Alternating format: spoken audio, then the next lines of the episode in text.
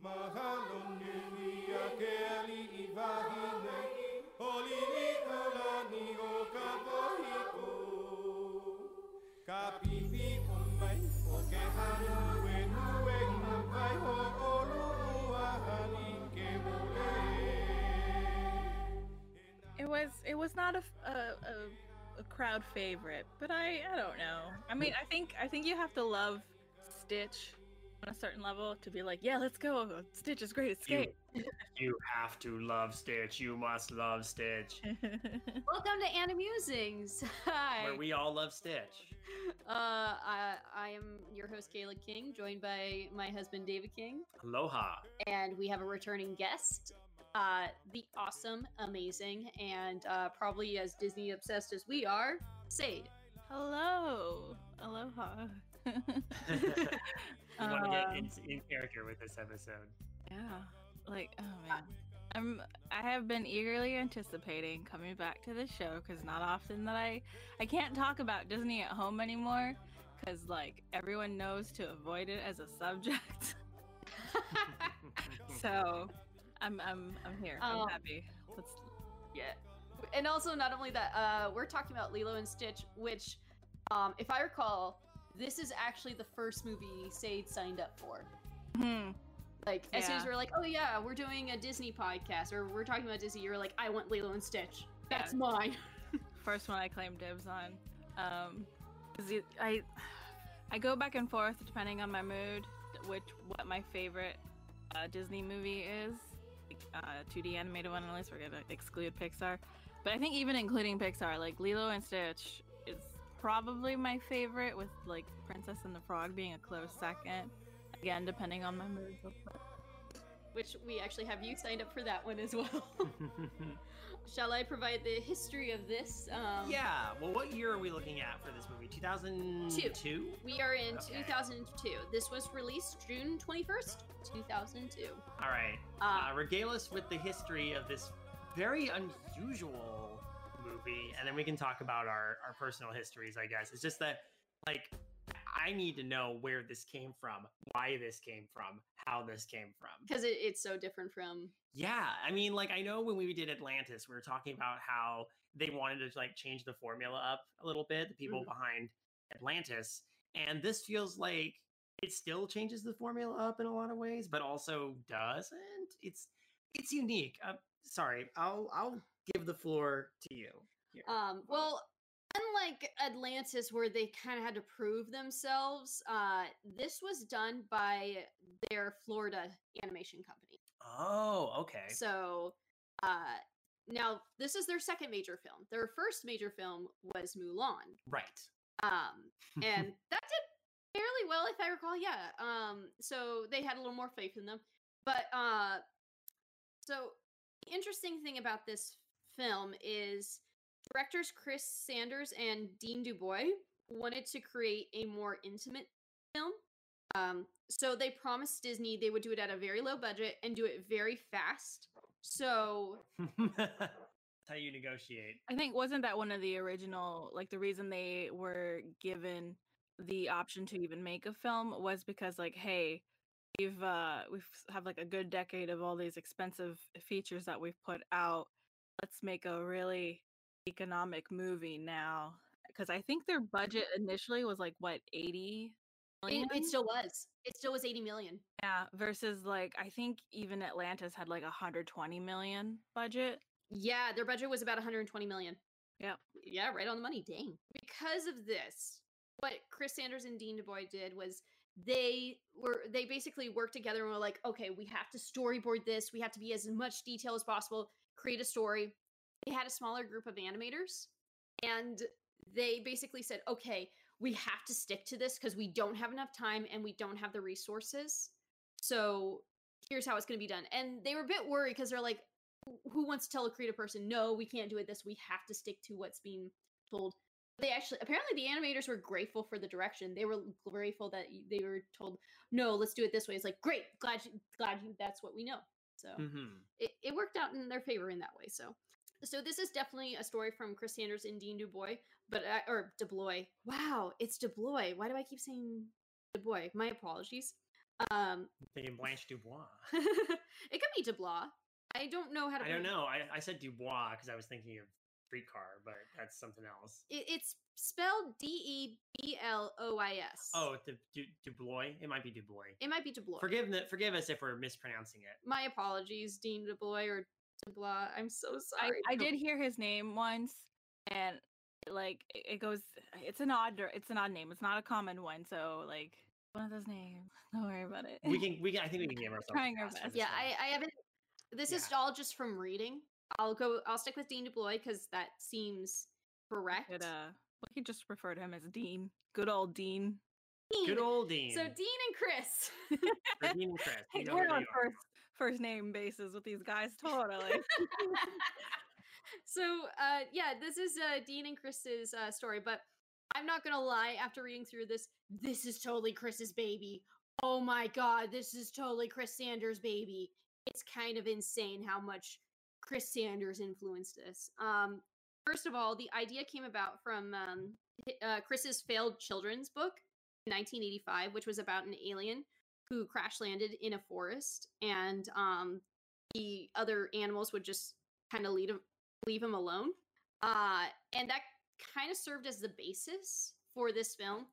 Instead of a forest, they turned it uh, they turned it to the human world, and then uh, the alien itself, and from his book, served as the prototype for Stitch.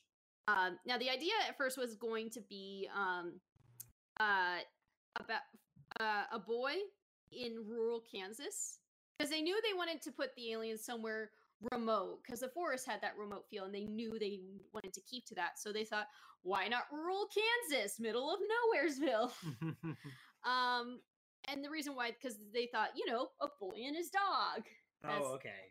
but they realized that the Ignore. Yeah. uh, they realized that the way Stitch's personality was coming across, um, and the fact he's so aggressive and very chaotic, having uh, a boy seem to not work as well. Having a girl would have that uh, a girl character would kind of conflict with it. Not to say, I mean, Lilo's still pretty chaotic as a character, but Mhm. there is that sort of feminine versus masculine energy that they thought would work better.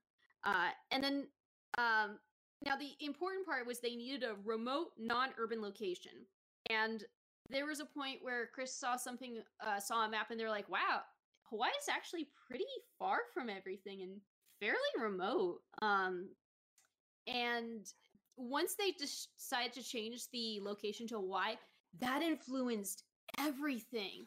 Like it really changed and like influenced the direction they wanted to go. See, I don't know if the movie would have been half as interesting if it weren't in Hawaii. To be honest, Absolutely. Yeah. like when you talk about it being in rural Kansas, my mind immediately goes to the Iron Giant.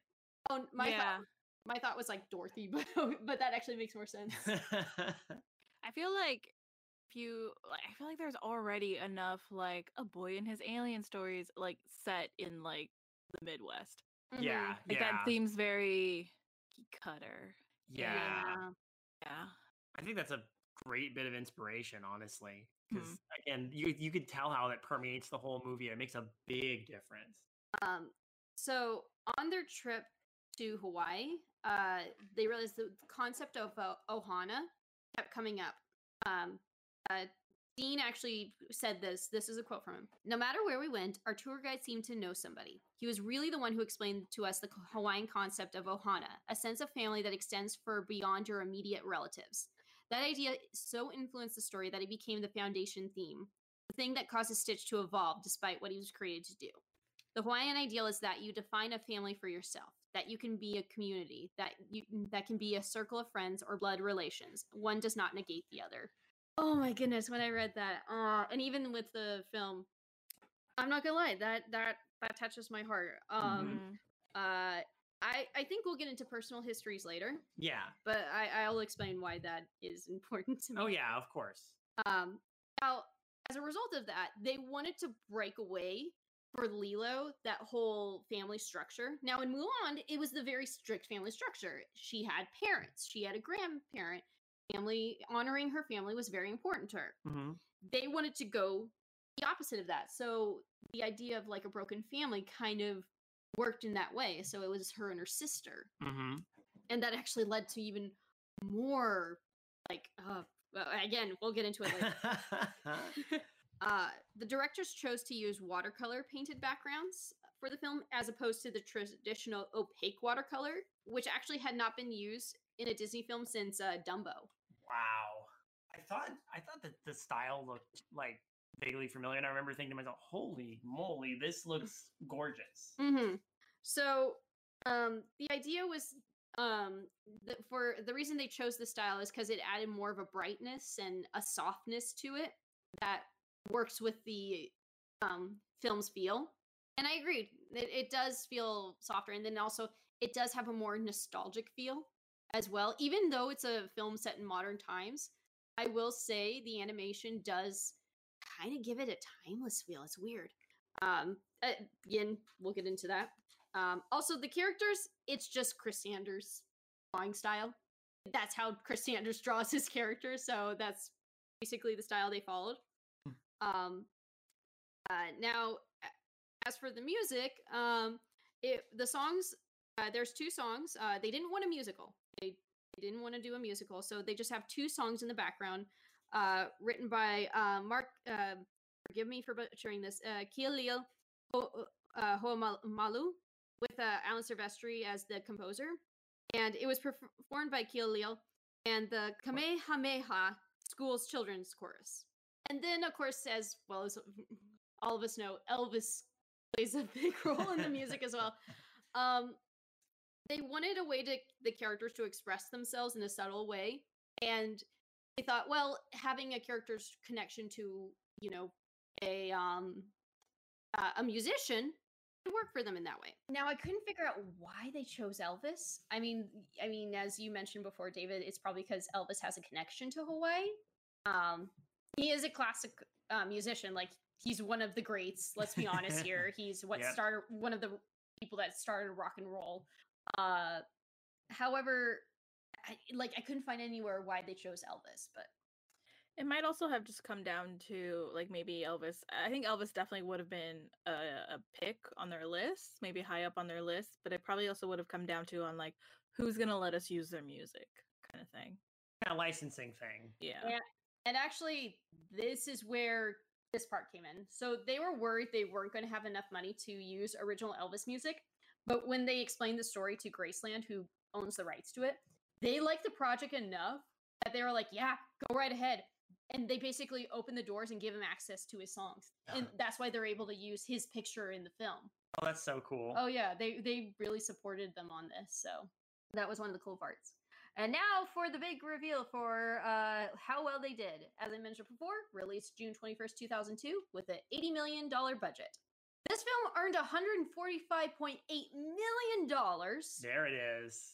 United States and Cana- Canada, domestically, and one hundred twenty seven point three million dollars internationally, totaling 273.1 million globally.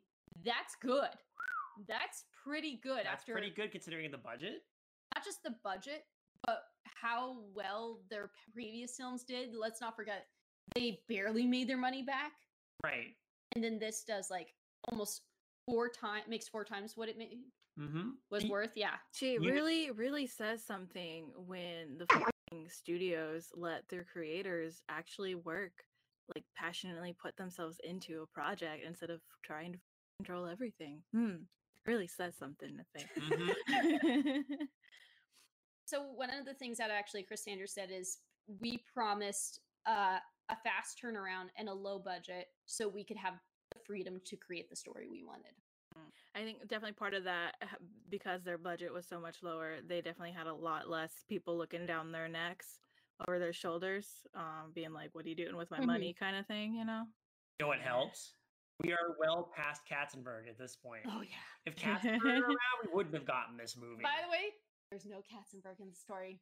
Yeah, this is the first time in a long time there, the shadow of that petty, petty little man is not hovered over this, over this movie or this podcast. I I can dance a little jig. Uh, by the way, I think what also helped is they're also the Florida animation company. So That's true. when you don't have the big wigs in the same state as you, And not only that, they're just kind of like, "Oh yeah, you're you're the smaller company, so um, Yeah. do what you want." Uh, um, and the reviews were extremely positive. A lot of, I think the word that popped up most was charming for all these reviews, and I I agree, it's a very charming film. Um, and now for our personal histories with this. Um, I don't know if I want Sade to go first or last. It's up to Sade. Um, I mean, I, I don't really have anything special to say about my history with this movie. I guess I'm gonna go first. I didn't get to see it in theaters. I actually cannot remember when I first saw it. I think I was a little older. Um, but, like since then, I I don't know how many times now I've seen it. But I I had mentioned earlier I definitely did not need to see it again to uh, do this recording because it is very, very much not only ingrained into my mind, but into my being. Um, I while we were watching, I mentioned I, I had an ex who knows me super, super well. Like we're, we're and when I had been living together for a while, when I showed him the movie and discovering he had not seen it, I was like, oh, you have to see the movie. You know how that goes.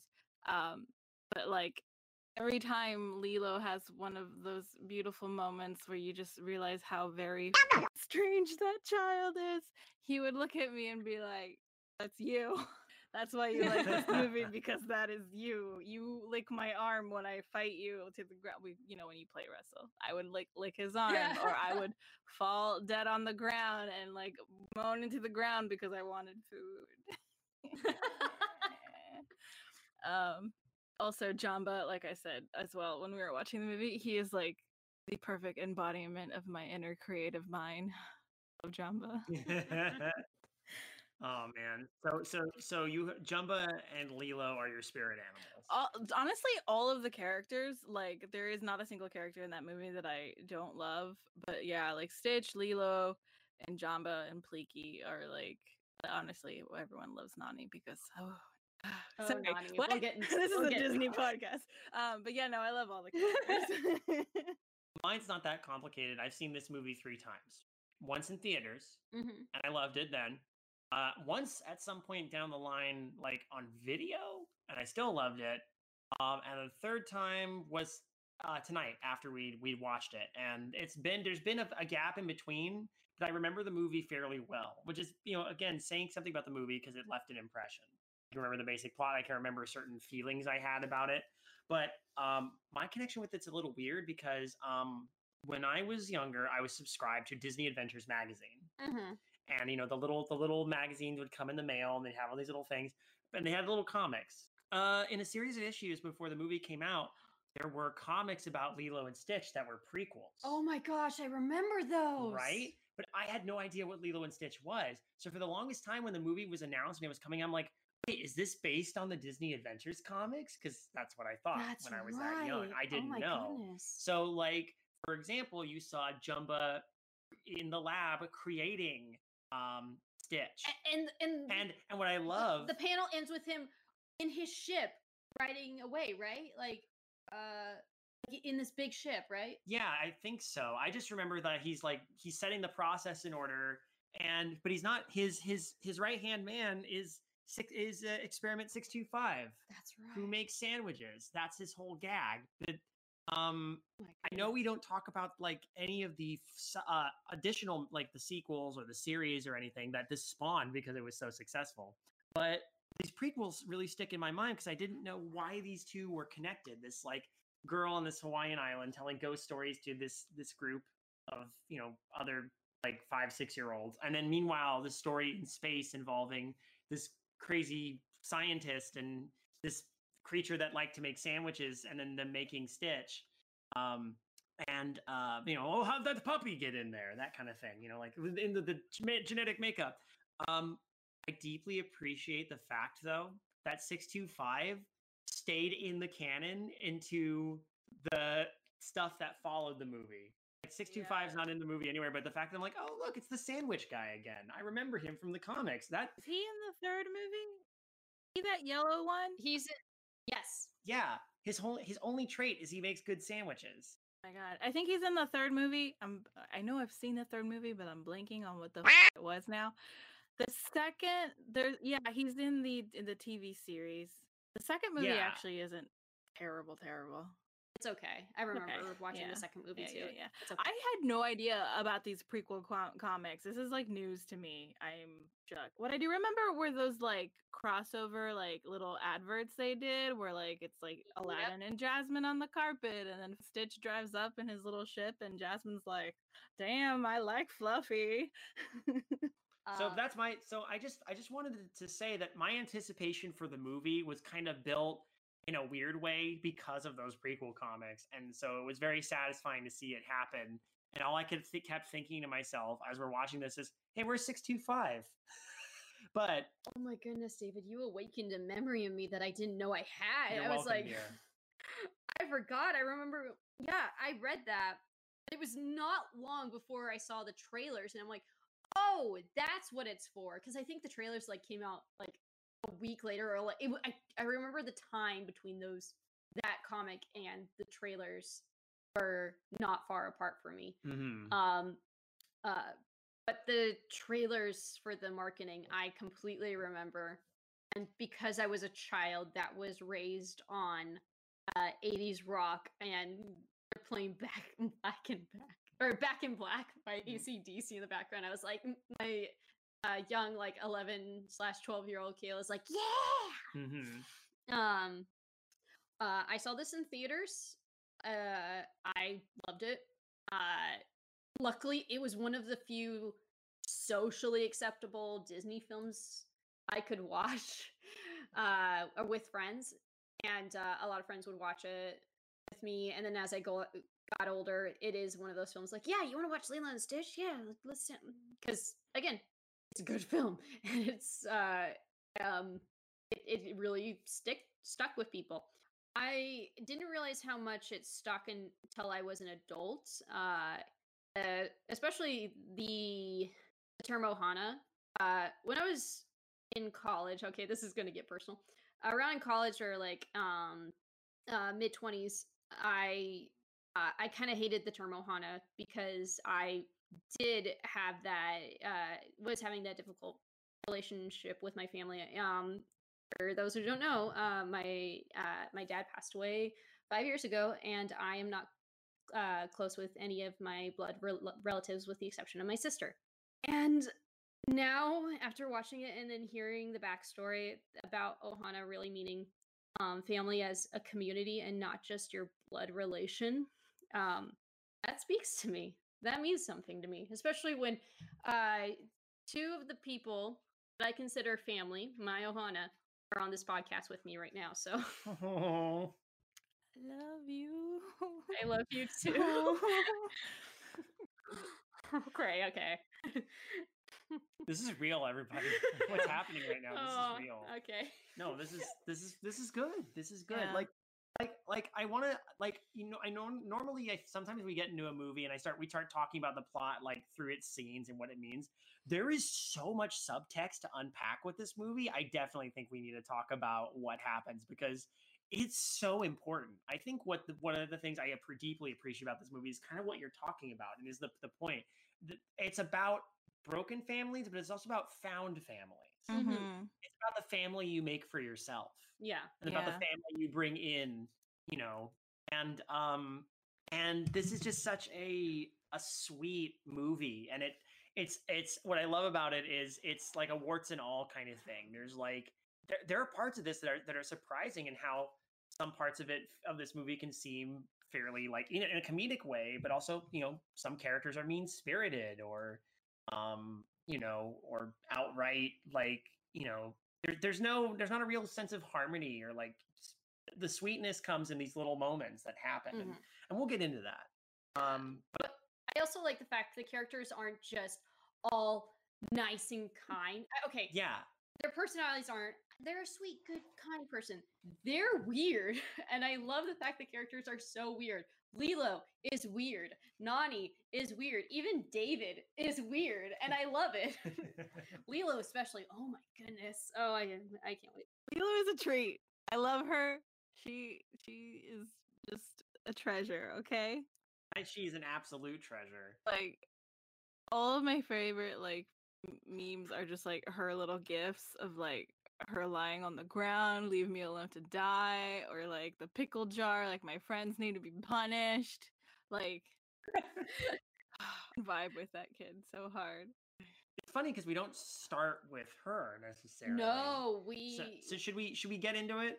Should we get into the weeds? Should we should we should we should we go to space and talk about the space trial? yeah. This galactic senate thing going on. Uh, and one of the things I, I did point out um, is that all the aliens are supposed to resemble marine, marine life, which makes sense. Basically, the sea is the space of the world. Like, Yeah, island Earth is an island mhm, isolated from the rest of the galaxy. mhm. and uh yeah actually kind of a neat little detail that all the all the uh, aliens kind of resemble like Rem- Gantu looks like a whale, clearly. Um, yeah there's a there's a there's a hammerhead shark looking like um guard or captain that's like keeping an eye on stitch when he's One of the uh, people that's uh, surrounded around the. Um, oh my goodness, what is she? She's like a the grand councilwoman ground camp. Grand Councilwoman. i love her design by the way she's so yeah, cool. she's really cool. I'm gonna get the voices up because this is quite a cast. Oh yeah. So let's let's start with this scene. So Jumba is on trial for genetic experimentation, right? Mhm. And he claims he didn't have anything, and they bring out Stitch, his last creation. This is number 626. So we're already getting some world building that I really like here, like about the galaxy, with only in only a few minutes. And I really dig how the how it just kind of throws you in and lets you figure it out for yourself. It's not holding your hand, not over explaining anything. I love the tech. I love the um Jumba is is legit one of my favorite characters in this just because he's such a fun he's got such a fun design and he's I, I love David Ogden Stiers' voice for this character. he looks like a mole with too many eyes. Um. So the uh, actress who played uh, uh, Grand Councilwoman was Zoe Caldwell. Uh, who's uh, uh, she did a lot of um television shows. It seemed like. Uh, Yeah. She was in- she was in the Purple Rose of Cairo. That's the only film that I know her for. Um. Uh, she passed away, but she was 86 when she passed away, so she had a Mhm. long, good career. Oh, Um, her. uh, Captain Gantu is played by the awesome Kevin Michael Richardson. Gosh, I feel like I'm dealing with Stitch over here too. Call you Stitch from now on, Gracie. How would you feel about that? He doesn't care. Very talented voice actor. He's an incredible voice actor. He's he prolific. He's in a ton of stuff. We actually just Mhm. heard him yesterday on Owl House hmm when we were watching it. So yeah, he's still around. He's still doing stuff. Um, Incredible voice I'm, actor. I'm trying to see. Uh, And then, uh, as, as I mentioned, uh, Jumba is David Ogden Stiers. oh, he was Boogeyman in the pow- well, uh, going back. Uh, he was Boogeyman in the Powerpuff Girls. Mhm. Um, He has so many characters. yeah, I'm going through it, and it's just insane. Like so, like the stuff he's done. Like he's been on Proud Family, Invader Zim, uh, like a lot of TV shows. His voice is very distinct. When you hear it, he's he's like Jim Cummings. Like if you hear Kevin Michael Richardson, you know it's his voice. Um, so it's cool. He, I, would you say Gantu? Gantu's like the closest thing this movie has to a villain, Uh, right? I less of vil- I mean, I think he he's an antagonist. He's an antagonist. like like every other characters go through arcs. He's just kind of the antagonist. Yeah. and we get why he's the antagonist, but he's just kind of the antagonist. Like I don't I don't see uh, him as any more of an antagonist as Jumba or Pleakley, but like like even like the Grand Councilman, like they're all in kind of like that same tier in my head. It was just more like Mhm. he's more competent than say Jumba and his life partner Pleakley. Um, um, fair. All I'm so he- saying is is is this movie doesn't really have a villain. yeah, It's just people trying to do their jobs for the most part. yeah, yeah. But I would say the closest thing we have to that is Gantu, and I think Kevin Wright, Michael Richardson does a serviceable job as this big orca or this big whale-looking alien man, then- scary security dude. um, as you mentioned, Jumba's voiced by David Ogden Stiers, um, who uh, we remember from uh, it's Cogsworth from Beauty and the Beast. It's uh, Ratcliffe from And Pocahontas. Wiggins, and Wiggins, and Wiggins from Pocahontas. I like you. The only funny lines um, from that movie, and uh, There's- he, he- did something. Oh, recently. he did a he did a bit part in Atlantis. That's right. Yeah. hmm He has a bigger role here. And then uh, Kevin McDonald, who is a uh, comedian, uh, plays Pleakley, which it's a very distinct voice. Like he goes on he, because of this distinct voice, he goes to have a voice acting career. Like he's been on Cat Scratch and Invader Zim. It, like once you hear the voice, you're like, oh yeah, that's clearly Oh. him. He's tallest red. Like I've never made that connection until right now. Uh, Yep. Tallest purple, actually, but yes. okay. yeah. Sure. so- Okay, no, it is purple. Purple's the double and red was okay. Yeah. Yes. Yeah. Yeah. Uh, we'll, I, I, I guess when we get to Earth, we can talk about uh, Lilo and Nani and the other characters. yeah, we'll get but, into that. Uh, long story short, um, Jumba gets arrested. There's not. Uh, Stitch has no redeeming qualities that see the council wanting to. Uh, uh, well, Stitch Jumba's says. Stitch says. So Stitch. Jumba says Stitch was specifically designed six or experiment six two six was specifically designed to be a killing machine, a weapon of war, a monster. That's his whole goal. Why? I don't know. Jumba's just kind of a mad scientist. That seems to be his whole deal. Evil genius. He prefers the term evil genius. That's right. Thank you. Thank, you for picking that up. Uh, but uh, yeah, I, I think what's interesting is you know he does that line where the counselor asks him to say something. He says Stitch says something in the alien language, causing the council to freak out, and the robot counselor to start vomiting gears and bolts. Hey, has there any been any time someone has something said something so offensive you vomited? Have someone ever said anything so insensitive that you had an ulcer? That's what happened to that robot. oh, poor robot. I have been programmed to self destruct if anyone says anything remotely racist. Oh my god. That's so funny. What he said what what he said was something like Trump 2024. Oh! So, of course, because of this, yeah, that can't happen. because of this, they had to banish. Uh, they're going to banish Stitch to an asteroid. Uh, Stitch is too smart, though, seeing that the laser guns that have been trained on him, the laser blasters, are targeted his um, genetic material. He just hawks loogies all over the place until they until they can shoot. They they they're, they're distracted enough I, I like free. the fact that they lock him up and it takes like less than a minute for him to escape. he is Jumba's best creation. That Mhm. makes sense. Steals a ship. There's a really good action sequence, and then off he goes, hyper driving his way to uh, Yarth. Earth. Mhm. planet And then Jar. going with that like that ocean theme for space cuz like what with the sh- the aliens all having like different uh features that resemble different marine life. The ships all look like giant fish or whales. And then when you blast off into hyperspace or hyperdrive or whatever we want to call it here, um, it's like it had that beautiful. And David, you even commented on that like splashing wave effect. Yeah, Ugh, I love that little details. the, the colors in this movie are so good and so vibrant. I Oh, love, I love the animation in the movie. It's so the fluid. action sequences are like really good for like for what for I guess for like for like a Disney movie. They're like a little they're like just a little violent. Like, oh, hey, my Yeah. dog found the chainsaw. Like we're wait, like well, that's the other end of the movie. But like This, this, I appre- I appreciate how this movie doesn't isn't like so G as much as it is It- it- PG. It's not G. Mm. It's, it is a PG film. Good because you know what? It doesn't pull its punches in a lot of places. and allows the cartoon violence to come through, and it's fine. I- If I love the fact uh, that it it does get kind of like intense in places. Watching the the spaceships and the and this little space dogfight that takes place, I kept thinking to myself, you know what? This is the first time in one of these movies where I think the CG, so noticeable, actually blends in and works with really anim- blends in well, yeah. yeah like i don't it doesn't see it's not i'm not distracted by it like i was in like atlantis you know Mhm. so they're doing it right and um and i think it, it, it it's integrated so much better here than in previous movies i feel like it took lilo and stitch to really get sort of the integration right like properly you know what i mean Mm-hmm. No, Mm. absolutely. that's just my opinion though um i do like that we get an acknowledgement that as you know the spaceship's hurtling toward earth the uh the grand councilwoman is like oh if he hits the water like it's fine he can't swim he can't survive it and he just hits an island and they're like oh no Of course he would.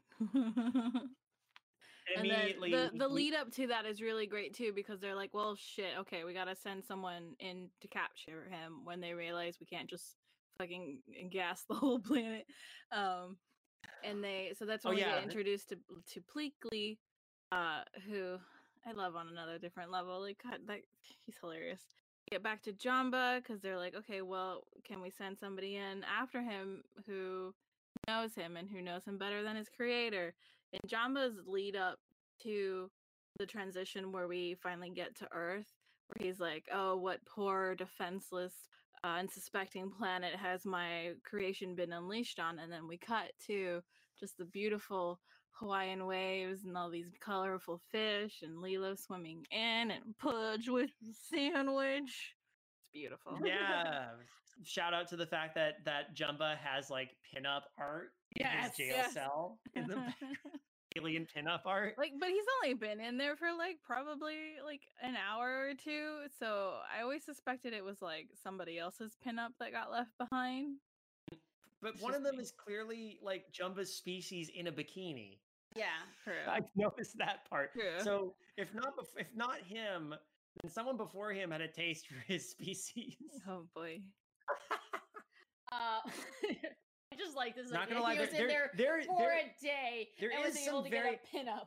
Look, let's be let's, I'll be let's be fair. There's some low key thirsty energy in, in certain parts of this movie. Oh boy, we'll get into that. We'll get into oh my that. goodness. Oh but my. yeah, uh, I actually I don't know what Pleakley's deal is. Is he like an environmental ambassador? Is that his whole thing? Because it's about the Uh, mosquitoes. Like they have to protect the mosquito he- population. he's a uh, um, he's known to be the uh, specialist or he's a expert. So they have Okay. they have experts for different planets. He is the expert for Earth. okay. So basically, he's studying yeah Earth. he probably has like a Gotcha, whole bunch of planets like that are like under his jurisdic- jurisdiction whatever Jurisdiction. Yeah, Blah, that's blah, blah. sorry it's late i can't talk but yeah okay. uh the whole mosquito thing and we'll get there and that's that's we kind of skipped Okay. over that but i mean i feel like we don't need to cover every single detail of the movie but the reason No, they no, no, no, no. I just wanted to address. The, I wanted to address the little detail I liked, which was chiefly the the pinups, because I just I thought that was a cute detail I'd never noticed before. But yeah, so let's talk about Lilo. Lilo, uh, first of all, is voiced by Daveigh Chase, uh, who uh, her I think her big role to start with was um, in Donnie Darko, and then uh, she went on to go voice do a voice in Spirited Away, and then uh, also she was the Wait, who is she? Was she Chihiro? she was Chihiro. She did the oh, that's so cool. yeah. Uh, and then also we see her as Samara, yes, the child antagonist in The Ring, the horror movie The Ring. Wait, what? That's her, yeah. What? with the yeah, What? That's nuts. with the dark black hair covering her face. Yeah. That's cool. Here's the weird part. She's our age, or like around our age. She's like she's 30 right now. Oh, Yeah. It's, sweet. It's that weird moment when you realize, oh yeah, I forgot how young I was when this movie came Uh-huh, out. Uh-huh. Um sorry, let's yeah, so so so Lilo, get some good snapshots here.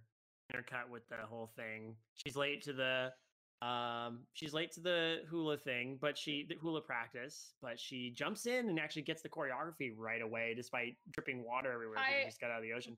I appreciate one of the first things that happens is that she tells this whole story about how she has to feed Pudge a peanut butter and No, jelly no, no, no, sandwich. no, no. You're ski- you're skipping something very crucial that I think is important. The first thing that we see No, no, no, no, no. Lilo. No, no, no. Let's let's say talk. Okay, sorry, I, go I ahead, think say. I know what Sade's gonna say, but Go ahead, go ahead. Is the fact that the second she was insulted, she jumped on that other girl, and started beating her face in. Like, No, is I, I was getting, I was getting to that. okay. I'm uh, sorry.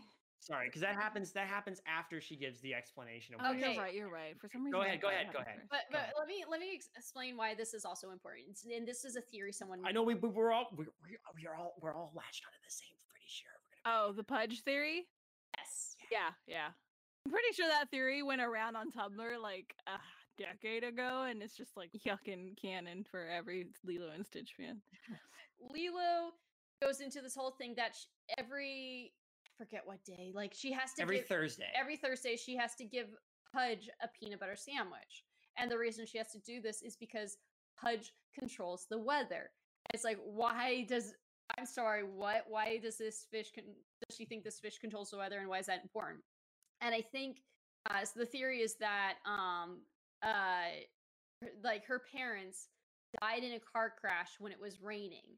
So she's thinking if she appeases Pudge the fish, the weather would be will be safe continue to be safe and there won't be any uh, more accidents, which is like ah I- tears. it's a theory, but like that seems fairly well baked into the subtext of the movie too. Like as you think about it, hmm honestly, and especially when you learn it later. So it's like a fridge realization. You want to? Sorry, I didn't mean to step on your toes. Uh, Now let's get- let's get in- talk about let's the get into the first thing. Lilo does, which is that's amazing.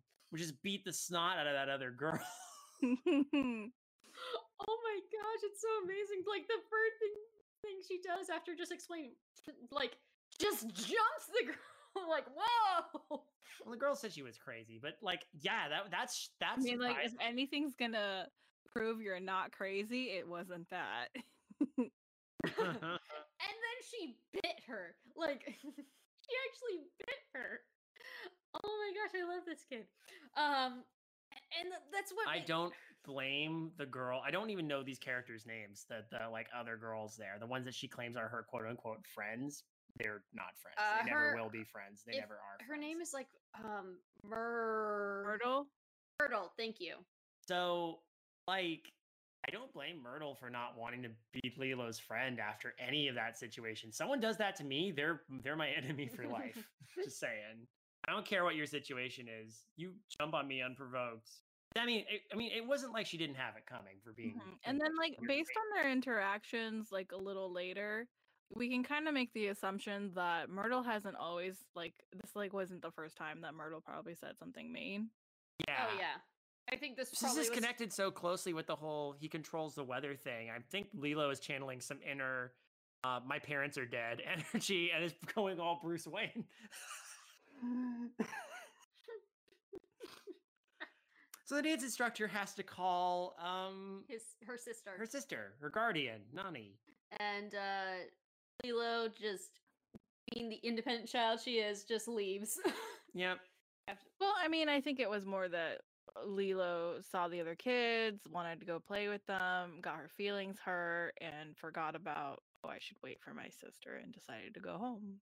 Because I mean, she's Mhm. five, Yeah. Like, or six. well, That's I don't right. think I don't Right. yeah, she's six, but I don't think she really forgot because remember when she got home, she nailed the door shut. Well, that's why she wanted to be left alone to die. I love that. Like Nani comes and then it's like, oh no, goes no, she's back home, and then And like I love the fact that like you know this isn't the first time she's like gone home and locked herself in because Lilo knew that Lonnie's just gonna just reach up and undo the lock, so I'm gonna nail the freaking door in. Uh, uh, so Nani. oh Nani. oh, Nani. Everyone's crushing on Nani. Can we just put that on the table? Yep. Yeah, Yes. everybody's 100% crushing on Nani. I was crushing on Nani when I was like 12, So and I still do. uh young Kayla liked Nani, thought she was cute, but thought, oh no, it's clearly like not in an attractive way, of course, because and then uh, yeah, older Kayla looks back and is like, you poor simple su- summer child. oh, poor summer child. Uh, but yeah, Nani's adorable and cutest, uh, cute as ever. And then she's voiced by Tia Carrere, who, um, if you've seen her in real life, she's gorgeous. Oh my goodness. Um, and she's actually a local um, Hawaiian as well. Um, both, nice. both she and Jason Scott Lee, who uh, voices David, is uh, uh, they're both um, from Hawaii. Uh, uh, and the reason I knew who Tia Carrere was, like uh, with the other actors, I was just like, oh, okay, I don't know. Uh, Tia Carrere I knew because I grew up watching Wayne's World, so and she played Cassandra on Wayne's World. That's right. Mm-hmm. Um, this is a great bit because I mean the, the timing of um, the timing of Nani's arrival, uh, you know, and this whole thing going down with with Lilo being uh, depressed also happens to be when uh, Bubbles Cobra Bubbles Cobra Bubbles. Cobra Bubbles the social worker shows up. voiced by Ving Rhames, and who I know as Marcellus Wallace from Pulp Fiction. Oh, Yeah. Okay. the one with the bandy behind his head, and still, I, I'm just gonna say this: he's just a badass. That's his personality. He's a badass. Love this character. I'm very glad we ended up with social worker Cobra Bubbles because I know I some of like the earlier uh concept for the social worker was just a, you know what you would expect a social worker to look like. Um, I know I saw Mhm. one sketch where it was just like a skinnier white dude with glasses and like Cobra Bubbles just adds that level of like oh like you like you look at him and you know like this man he used to be something else. Well, I Well, I, love mean, when- when- Lilo asked, "Have you killed anyone?" He pauses and says, "Let's get back to the subject." Doesn't even answer. Just Doesn't even deny it. Yes, beautiful. See, I want to see more. I want to see more of like Co- of Cobra Bubbles' relationship with Lilo because there's some there's some fun there. well, because like one of the things is he- when That's our first meeting. yeah, one of the thing first thing she says when he's about to shake her hand is. Your knuckles say Cobra, which I'm like, he has the tattoo of C O B R A on his knuckles. Wow, those hurt. Like that, that look, the location of your knuckles, that's on your bone. That would hurt. That mm-hmm. takes, that's a lot. Jeez. It's so crazy. Um, I don't want to like sit on this scene too long uh, because it's just sort of establishing It's not. the it's situation. It's so hard not to Mhm. focus on this movie, though. No, you it's know? I- and just we're gonna be here for a really really long yeah, time. well, if we if we kind of like it, it, it's really tempting to go into all those little details because there are so many great little details in just like every scene. Uh, with like like this the introduction to Nani of her like coming home and like having to deal with the little sister, and then the way she's like threatening her uh while trying to get into the house like who who doesn't threaten their to murder and put their siblings in a blender if you have siblings Oh yeah. Yeah, Right. And then not only that, like right after uh Cobra Bubbles leaves, the first thing she they do is like they tackle each other and they're like um yelling at each other. And I mean, that's what siblings do. We like we all have uh I think we all have younger siblings. yeah, Yeah.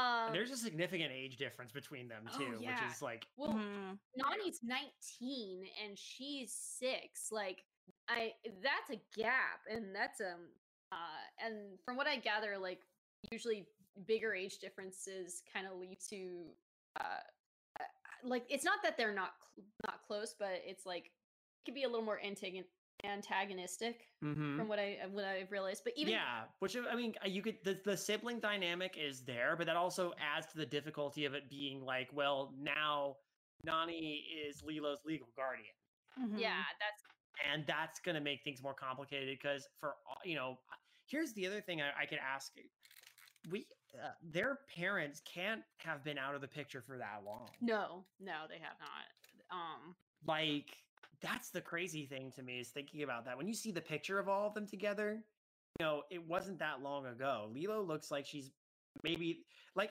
maybe within the last year or, or couple years mhm. like what was when the accident happened i would presume so like this is still raw and it's still kind of weird and untenable for both of them and it really like despite the the slapstick and the comedy this really sets the like this the undercurrent that I'm not gonna lie like with all the things that are at stake in this movie made me feel low-key anxious as an adult Mhm.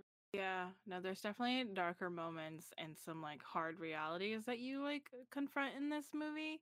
And I, as a kid, I don't you'll you won't catch it all, but watching I has I've watched this getting older. I like I feel more for Nani and like what she's going through, and just like Mhm. you're like, man, this movie grows up with you if you saw it when you were oh young. absolutely I so so so deeply appreciate this movie, and I think I appreciated it the most this time because I realized just how smart this movie. Because it Mhm. takes a lot to put that kind of subtext in a movie that is supposed to be for general audiences, be appli- uh, be applicable entertainment wise for kids and adults. It doesn't talk down to kids, and it doesn't like go too hard on anything else. Like I- think it strikes this really poignant balance Mhm. throughout it, despite also being a movie about a you know a uh, six-limbed alien dog thing. Mhm. Which, getting on to that beautiful six-limbed alien antennae, I love her so much. But like, so okay, so we get introduced to Nani and their relationship, and we realize stuff's going on. Like, there's a social worker, everything's maybe not so great, and like they Mhm. fight, they go to rooms. I love how they're like screaming at each other, and they both scream into pillows at the end because they're still sisters, so they still have some like weird things in common. I enjoyed that bit so much. Yeah, like it's the, a just the cute bit. contrast. then like obviously they still love each other and they come together and you, you she brings her pizza and they kind of make up and then we get a glimpse of Leela's beautiful wall of photos. Taurus. Oh my god. Um I love this. She Yeah. ever put up the picture of the guy with the the mint chip ice cream, the sunburned guy with Well, the mint chip ice cream? no, because The camera she has is a uh Oh yeah, it's she says she it's filled up. Like Yeah. I need to get more of these, and they never they never do get those developed. But I love the aren't they beautiful? And that says that's actually really sweet. That says a lot about. I know it's a bit for comedy, but it actually says a lot about Lilo. I think it says something about kids where like, kids don't have those same like uh expectations or like what's the word that I'm looking for?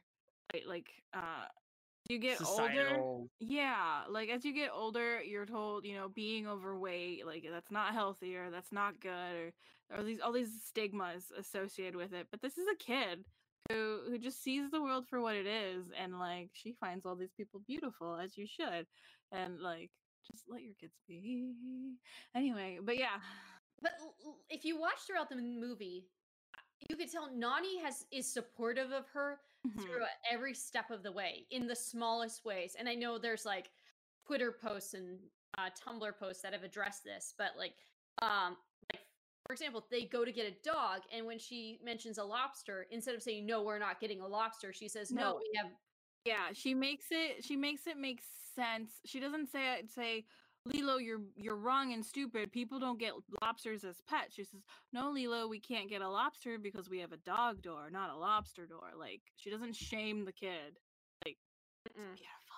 And and yeah, it's It's wonderful. Yeah, it's kind of like also like th- that whole scene. Jeez, like when the uh like dog woman, I forget what uh, what do you call it? Like a I don't know what The uh, shelter staff. shelter staff. She looked. She reminded me a little bit of the like the beatnik artist from uh, 101 Dalmatians, actually She kind of does. uh, but like the first thing, uh, Lilo chooses the name Stitch, and she's like, "That's not a real name. First of all, why would you say that to a kid? It's a dog. Who cares?" Um, but the first thing uh, Nani says is, "Mm, "No, no, don't do that." And Don't you shame my little sister. Yeah. And then of course it's like the whole two dollars thing. Like, um, I want to buy him. Can I borrow two dollars? Takes it from her, gives it to the Lilo. Lilo gives it back. I love that. It's those little those are those small details that we just want to sit and like talk about for every second of the movie because they're all such like nuggets of gold. Right. Because there's like, okay, there's a comedy bit where like Stitch first shows up and he's like, Earth is weird. And then he gets hit by a truck. And that's why he, and when he regains consciousness, he's in the shelter. Um, and that's basically all you need to know about that part. It's not a bad part. I just really want to talk more in detail about the stuff with the, the relationships. So now we can safely say Stitch is in the picture. And the reason Stitch is in the picture is because he knows that uh, Jumba and Pleakley are out there ready to snipe him if he doesn't have a, a human meat shield. So And initially, it's for self interest that he kind of Lilo's his he, human he meat shield. adopts he adopts Lilo. Yeah, and so we get to see them like spend that whole first day together, and like Lilo's trying to connect with her new puppy, but Stitch is just like, ugh, like what is this nonsense? And like that first moment, with, like He's that turning, yes, uh, that that moment where it kind of like everything starts to change or something, is that moment where Nani's like, he's got to go, like this thing is is mutated, something's wrong with it and she's about to throw Stitch out when Lilo drops Ohana and Nani stops at the door and closes the door and Stitch is like, wait, what? What is this that is like saving me right now? It's Um, it's and it's something her dad said. So of course it's a parent thing that hits them both. Mhm. Yeah. I think that that, that was the because up to this point, only the only thing Stitch knows is destruction. I must Yes. destroy. I, I really enjoyed the moment. I'll just say this much. I enjoyed the gag where he is he steals Myrtle's big wheeler and they just go Mm. tearing all over the island and find it surrounded by water and Stitch realizes there's no major cities, which of course Lilo points out. And he just starts like basically having a seizure. I, and I think one mm-hmm. of the I great, love that. It's so cute. one of the great lines Such a is good gag. you got Jumba and Pleakley disguised as like a tourist couple. And Jumba says he, he, his destructive programming is coming into effect. He will find the nearest city to like destroy whatever butter and steal everyone's left shoe. Why? I have no idea. Everything else Evil makes sense. genius. Evil genius. That's true. It's- It's a feat of evil genius. And uh I will I will say for the sake of interest, uh the setting of the island is kind of important in establishing the scene because it's not one of the bigger touristy islands, it's just Kauai. Mhm. It's not it's it, it could have been like, you know, anywhere else, but I like that it's Kauai because then it gives it kind of a small local feel Mhm. which then comes into play. This this universe is so nicely realized. Uh, is it after the Ohana bomb drops that they uh, go to, or was that was that was it was that before or after that that they go to the uh, uh, the luau where where Nani works and David performs? I believe that comes next. Yeah. Okay, so Ohana bomb Ohana Bomb comes after uh uh after Nani the day after the montage. yeah, after Nani is fired. but that's after Nani is fired. Well, isn't that like that Mm. don't I thought it was maybe it was. Before. it kind of starts to blend a little bit because I remember We just watched this. And I'm already no, no, no, no. Okay, I can remember. I can remember. They go through the montage. They go to Nani's job, which is at the restaurant. Okay, because this is Nani where gets they, fired. this is where they introduce David. Then there's the Ohana bomb, and Okay. then uh, um, Lilo's trying to introduce him to like everything. That's when he makes the San Francisco and Inner then- room. Inner room, and then this leads to them listening to Elvis all night, and then oh no no no no no Yeah, yeah, yeah, yeah, yeah, yeah, yeah. This is right. This is right. no, they try to go to sleep. He wakes up. He's trying to look for a book, and then finds the um Ugly duckling. ugly duckling. Because there's a point where after the whole San Francisco destruction, um, got, uh, Dumbo's like, "This is interesting. What happens when you have nothing else?" And he's just looking around like he's already destroyed things. There's nothing else to destroy. And they listen to Elvis all night, and then that leads to Gotcha. okay. Okay. Now, I'm- Because I, I, just wanted to. I, I we're gonna. I, David, David is there. I just, I just like- wanted to talk about the scene where he gets introduced because he's like a fire dancer. David's so cute. Oh, be still my by heart. with Nani and uh Nani and uh David. Mm, I mean, you're the hotter David. Don't get me wrong, Thank you, dear. but mm, so cute. uh, well, this is the, one of my favorite, all-time favorite weird, like comedic Disney lines is in here because again, I think this is what what explores what how this movie is not afraid to be like a little bit more like low key thirsty because you know they have this whole thing at the restaurant and then you know Nani Nani storms off to do something and then like Lilo just matter of factly says it's okay. She likes your butt and your fancy hair. I read it in her journal and he just stops and goes she likes my hair? I mean, he knows he has a nice butt.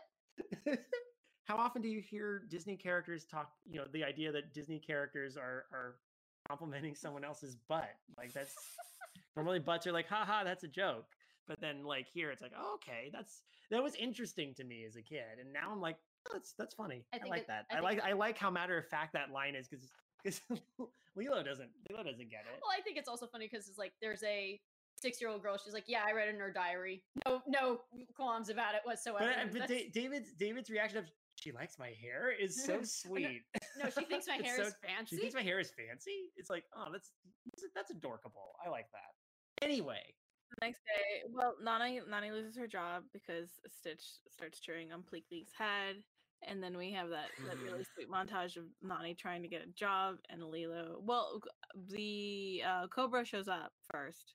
yes, right Okay, you job, you model citizen, and like one of my favorite Mhm. little details is like the little drawing that Lilo did of like this is your bad level.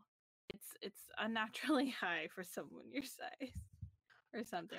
Your size. and then like obviously who is who is who could be more of a model citizen than than Elvis Presley?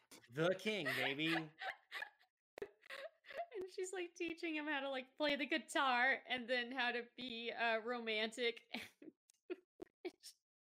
holds this old woman's hand and she's like now kiss her and this lo- leads them to run out of the hotel and Lilo's saying Just single-handedly sabotaging all of every and all of the job job offer attempts. don't worry I, Elvis had his bad days too And then so like they have a bad day, and then Mhm. David shows up with his good looks and a couple of surfboards, and the whole the uh, Hawaiian roller coaster ride sequence is, is beautiful and touching, and you see Stitch start to like open up and like start to think about something besides destruction. It's like cute. Where did they get the little Elvis costume for Stitch? I I think we we discussed this earlier. Remember, uh, Stitch pro or not Stitch. Uh, Lilo probably had it as a Halloween costume because there's no doubt in my mind that she wanted to be Elvis for Halloween. when she was four, she wanted to be Elvis for Halloween. They Mm-hmm. got her an Elvis costume. Now Stitch wears it. Yeah, I mean, like you guys don't have an extra Elvis costume in your closet, like.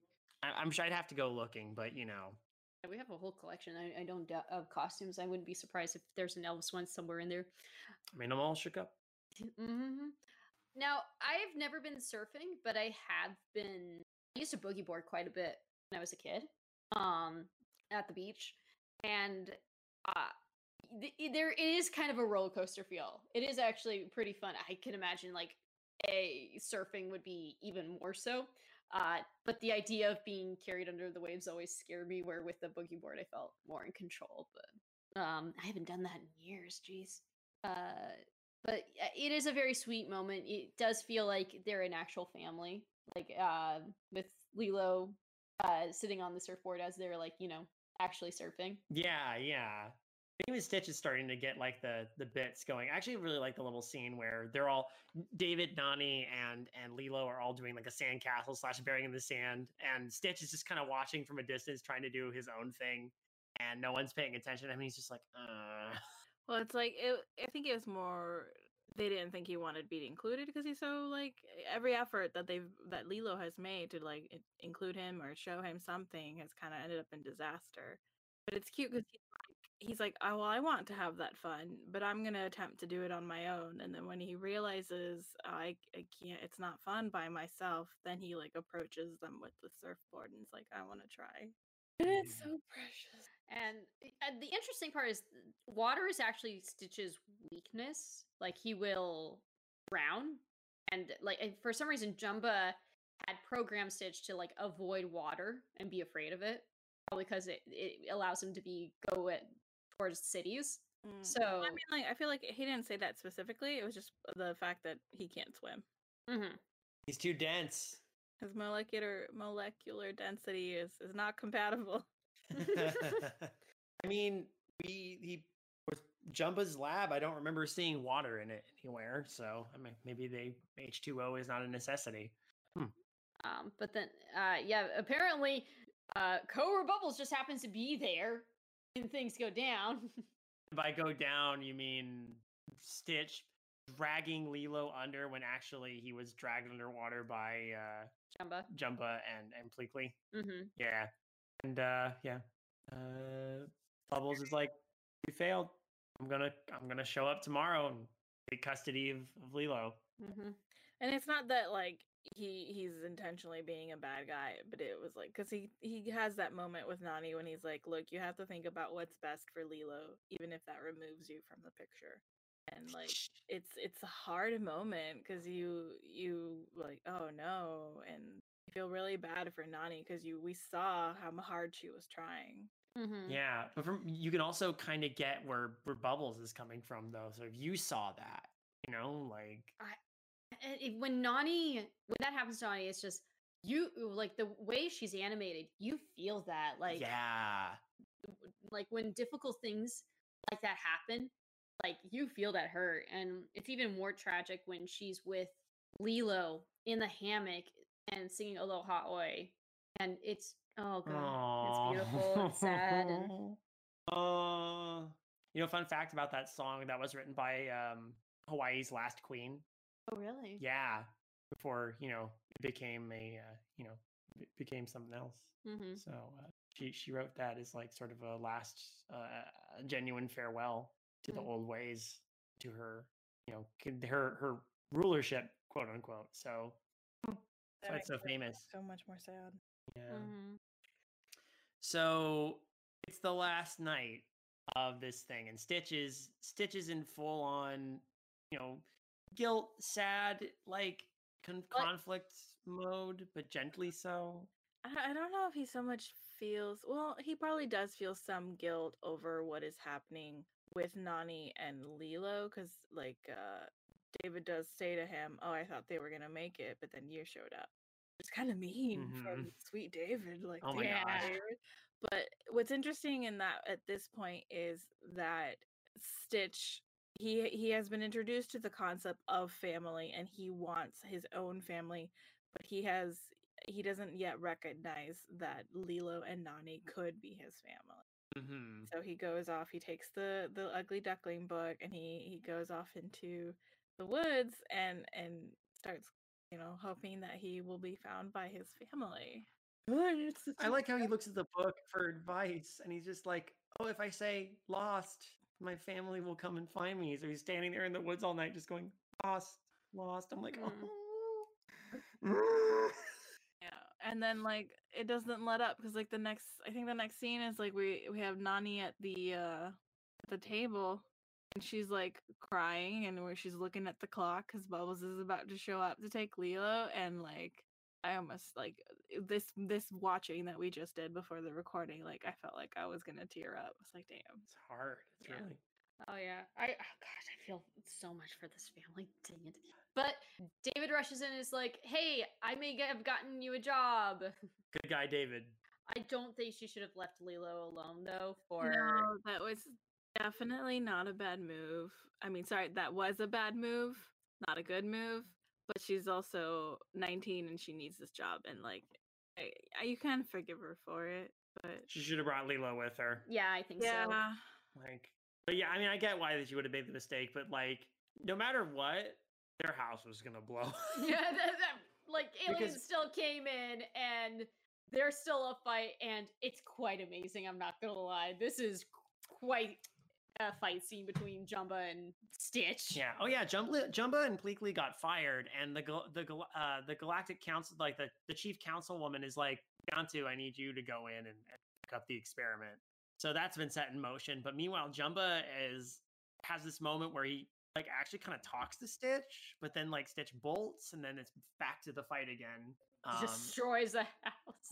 that, that this this uh this uh fight scene is, is so much good slapstick, and it's really it's really Takes a- funny. a blue a blue bug and smacks him. so good. Um, but yeah, the house blows up, and I actually really like I, this. It's it, it's darkly comedic that bit. I always remember this line where the fire truck goes by as Nani's leaving the shop. She's just, and she goes, "Don't turn left. Don't turn left. It turns left." Like- it's like you know this has happened before. oh Lilo.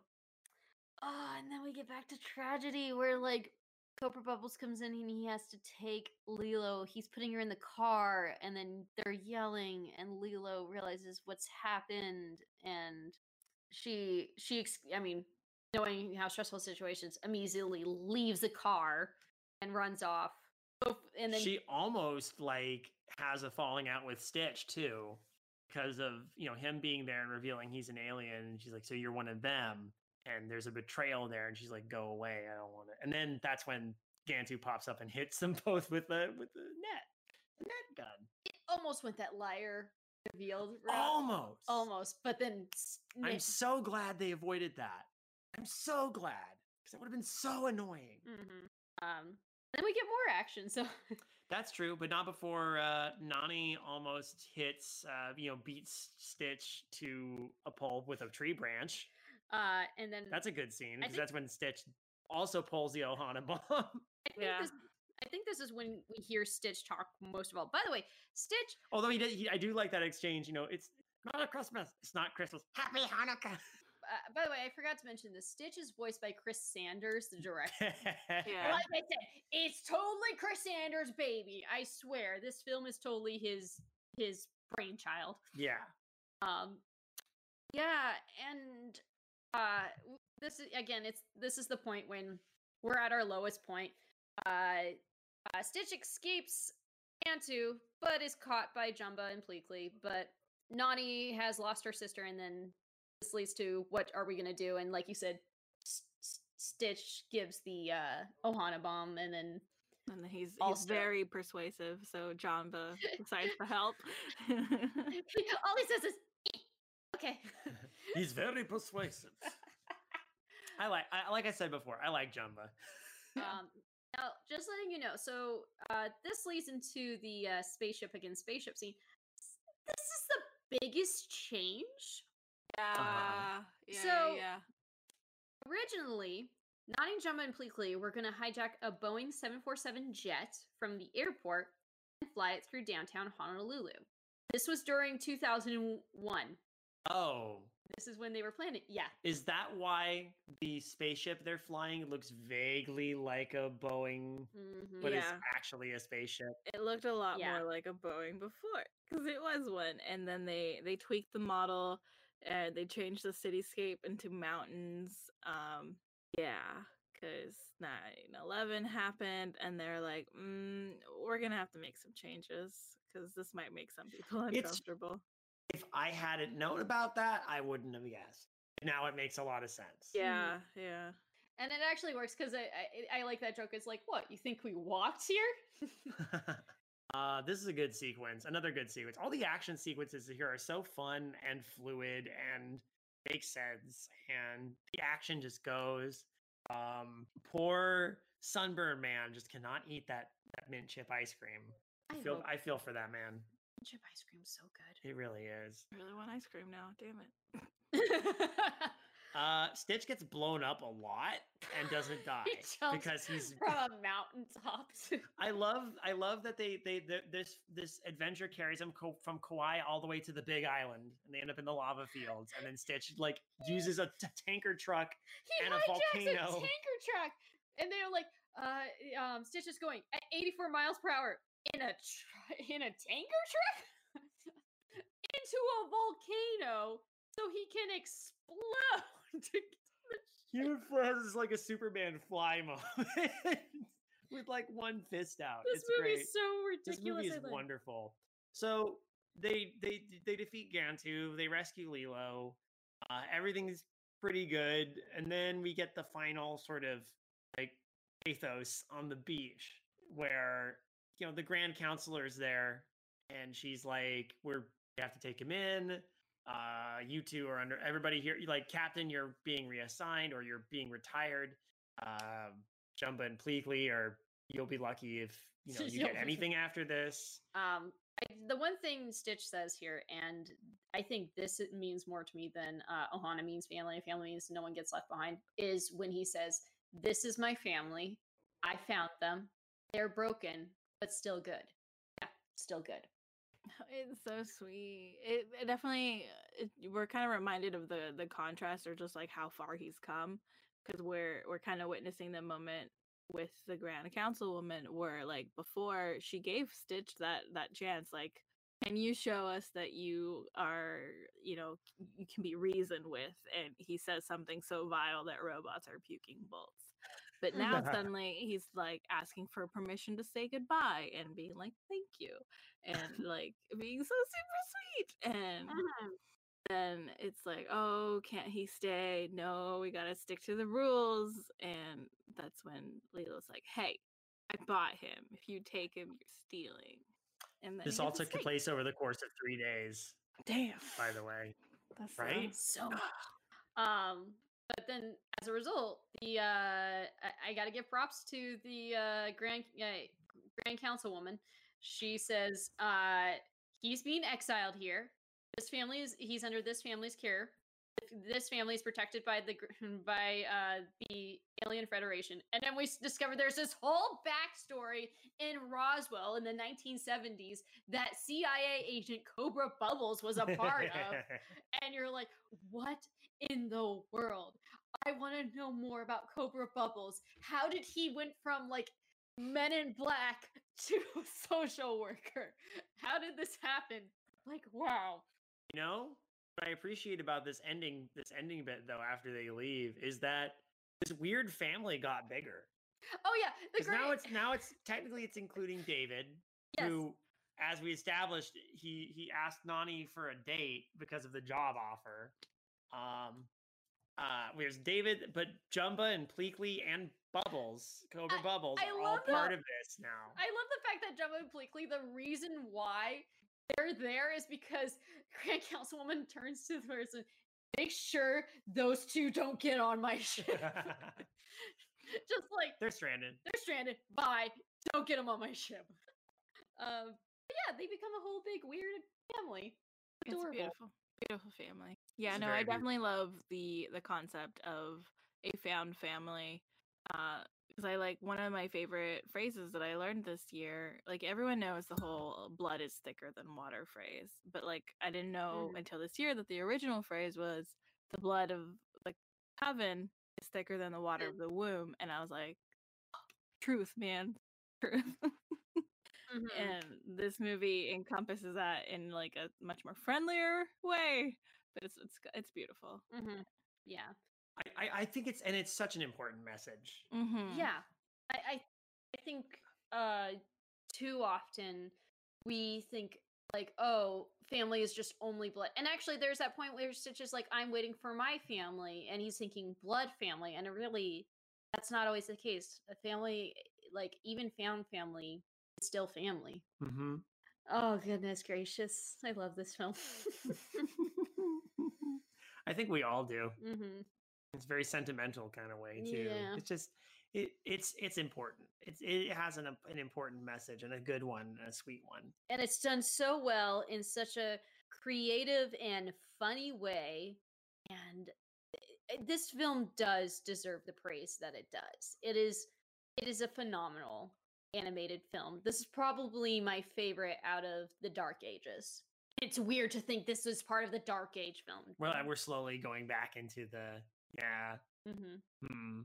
Well, that's pretty much it. Apart from the nice little photo montage or during the credits where we see them going places. I love that they all like a bunch of them go to Graceland. That's a nice little shout out to. Uh, yeah a nice cute little thank you for for the support and contributions that they did my my Mhm. favorite thing is obviously i think the last photo that we finish on is like how they kind of tape stitch it into the the burned family photo cute touch hmm so cute ah, it hits me right in the feels hmm I leave this one feeling so good, and I think that's a great way to kind of close out uh, the episode.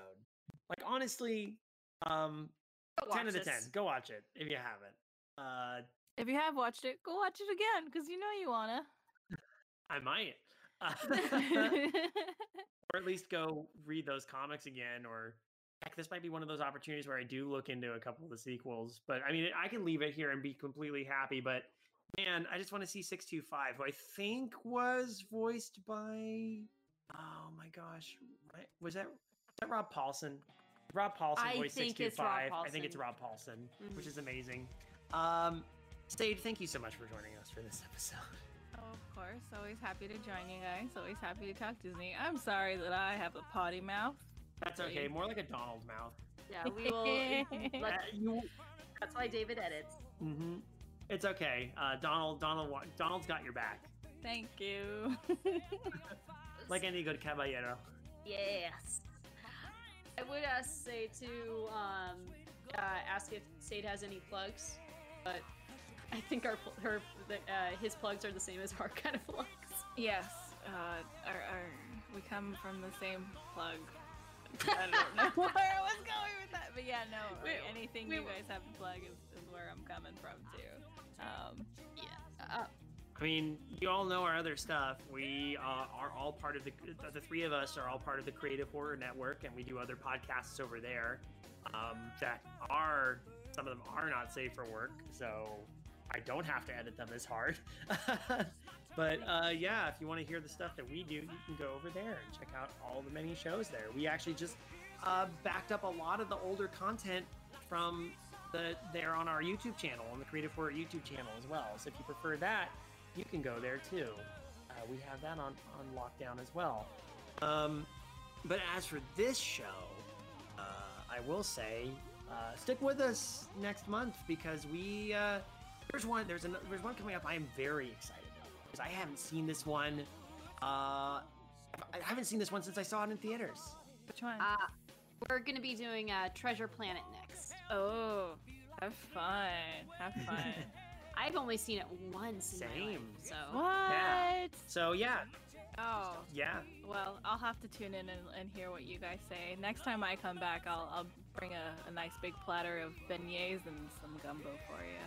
Yes. Ooh, yeah. Oh. We, we, we've got your other big lockdown uh, for uh, you know a few months.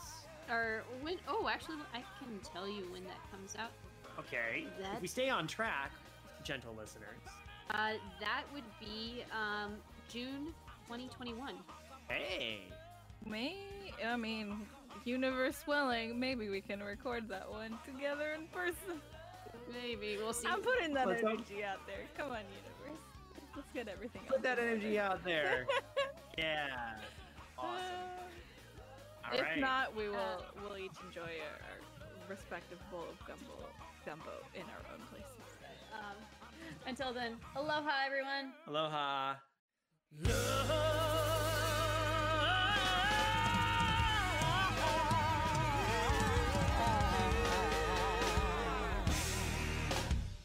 Oh, that's good. 105 minutes of Super Mario Brothers in the can. Can't believe you did it. Uh, what's next? Obviously, Dunston checks in. Oh, you mean the 1996 ape film directed by Ken Kwapis? That's right. We're going to watch it one minute at a time. And for each minute that we watch, we're going to find a film that pairs nicely, like a, a wine with a fine dinner. Sounds great. See you next week.